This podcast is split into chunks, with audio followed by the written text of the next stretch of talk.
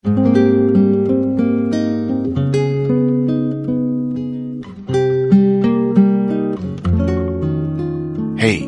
晚上好，这里是睡前伴读，我是主播泽阳，每晚十点不见不散，期待每一个有你的夜晚。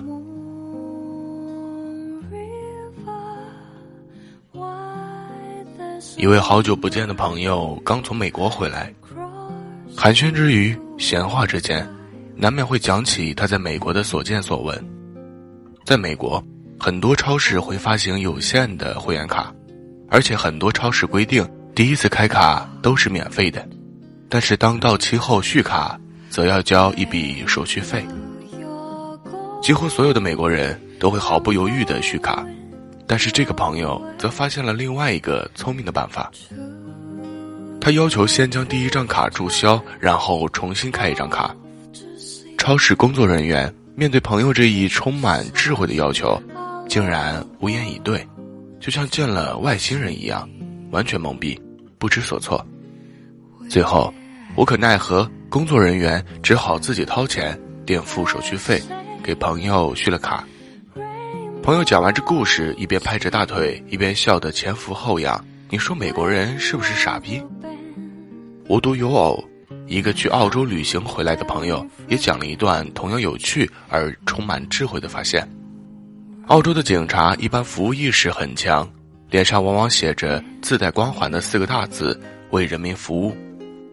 久而久之，一些精明的中国游客发现了一个诀窍：只要你拿着地图找警察问路，然后呆萌呆萌地看着他们，摆出一副听不懂的英语，茫然不知所措的样子，警察就会用警车将你送到目的地。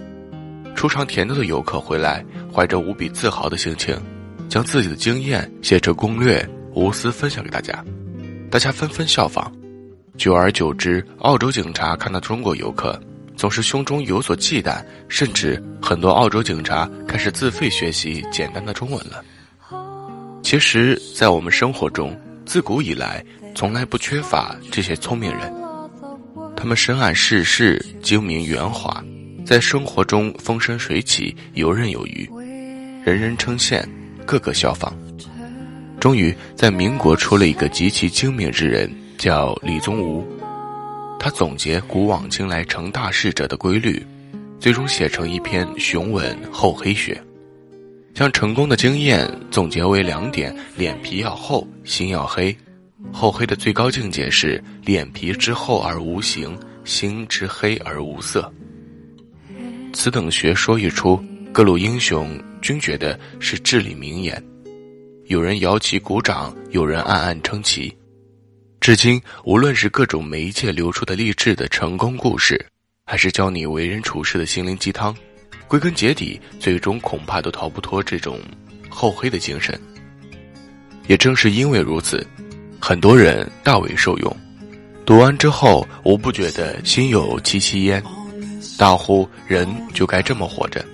以至于原本意思好好的词，我们现在对它的含义都发生了变化。比如“老实本分”，毫无疑问曾经是个褒义词，但是现在要说谁老实本分，恐怕他得翻脸急眼，因为现在的老实本分大概和蠢、笨、无能的意思差不多，意味着在社会上缺乏足够的生存能力。诚然，天下熙熙，皆为利来。天下攘攘，皆为利往。这种宣扬自利为目的的聪明智慧，自然是广有市场。但是大家似乎都没有想过，这是多大的利，是多长远的利。久而久之，人心发生了微妙的变化，我们的生存状态也发生了变化。我们拿着钱不敢随便购买东西，因为很多东西可能是假的。衣服可能是假的，手机可能是山寨的，文凭可能是在大街边买的，结婚证可能是别有目的的共谋，乃至于饿了吃的东西，病了吃的药，这些人命关天的东西也可以是假的。最终，人与人之间的感情也可以是假的，真爱一次就显出了特别的魅力。曾经网上流传了诸多看似荒诞却又真实存在的笑话，你去某单位办事情，需要证明你妈是你妈，你明明就站在面前，你必须开句证明自己还活着。也有人公布要申请一个企业营业执照，从头到尾需盖上百个章。这些事情如此荒诞，却实实在在存在着。为什么？因为它有生存肥沃的土壤。我们都太聪明，聪明到我们必须步步为营，丝丝入扣的彼此防备着。明明一句话就能解决的问题，必须要你走漫长的流程，盖无数个章，签无数个名。只有每一个环节都做到天衣无缝，一旦出了事，就可以完美的来个金蝉脱壳，我们才能够放下心，晚上才能够安眠。《红楼梦》中的盖棺定论第一号聪明人物王熙凤说：“机关算尽太聪明，反误了卿卿性命。”其实这是对很多太过于精明的人精确概括。一个老人在大街上摔倒了，有人去扶了，老人昧着良心反咬一口，得了不少利益，有利可图，就有人争相效仿。于是再看老人在大街上跌倒了。大家都避之唯恐不及，一个人垂垂老矣，最终孤独的死在大街上，死在万千人的瞩目之下。一个人的社会为何会如此凄惨？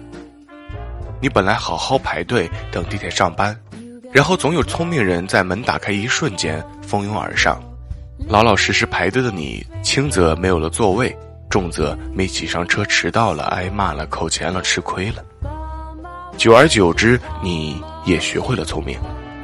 于是乎，高峰期的地铁里总是不缺乏尖叫、叫骂声，乃至大打出手、你死我活。高度文明的今天，为何会如此不堪？一切的根源似乎没有谁错了，唯独错了的就是我们太聪明。无论是社会信任成本的上升，还是让我们心中充满了怨愤，影响了一天的心情。这都是我们为自己聪明所付出的代价。这里是睡前伴读，晚安，下期见。